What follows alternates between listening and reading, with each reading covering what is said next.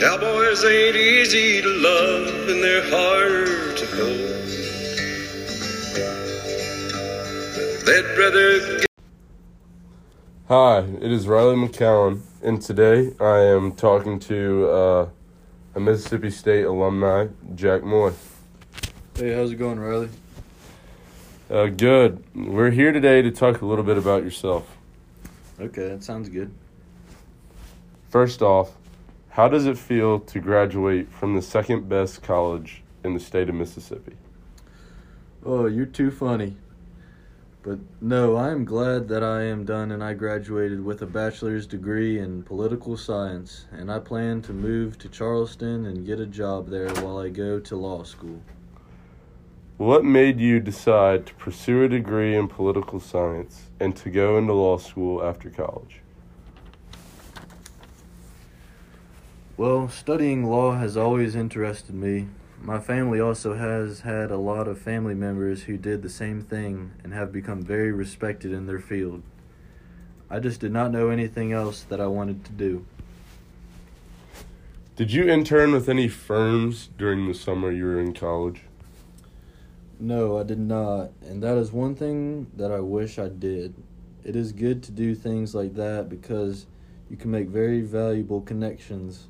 Also, it gives you a good insight to the field of work you're going into, and you can learn a lot from that. How are your grades as you progress throughout college? Well, freshman year was pretty rough for me, but I adjusted after that and finished the last three years out strong. The hardest thing for me was time management, which I fixed, and that helped me bring my grades back up a lot. Um, how would you say your identity um, changed from college to your life after graduation? Well, I have changed from co- a college student to a person in the real world, which has been a big change for me. All right. Um, well, Jack, I appreciate you taking the time out of your day uh, to let me talk to you and interview you. I really enjoyed the talk. Yeah, man, no problem. Thanks for interviewing me.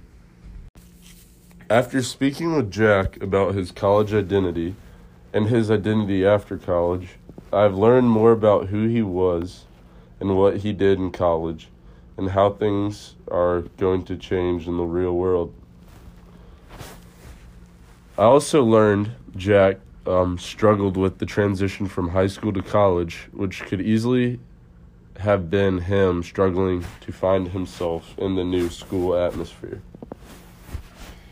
Speaking with older people can be very helpful. It is good to have a talk with people who have experienced things that you have not got to yet. This conversation helped me see that freshman year is hard for a lot of people.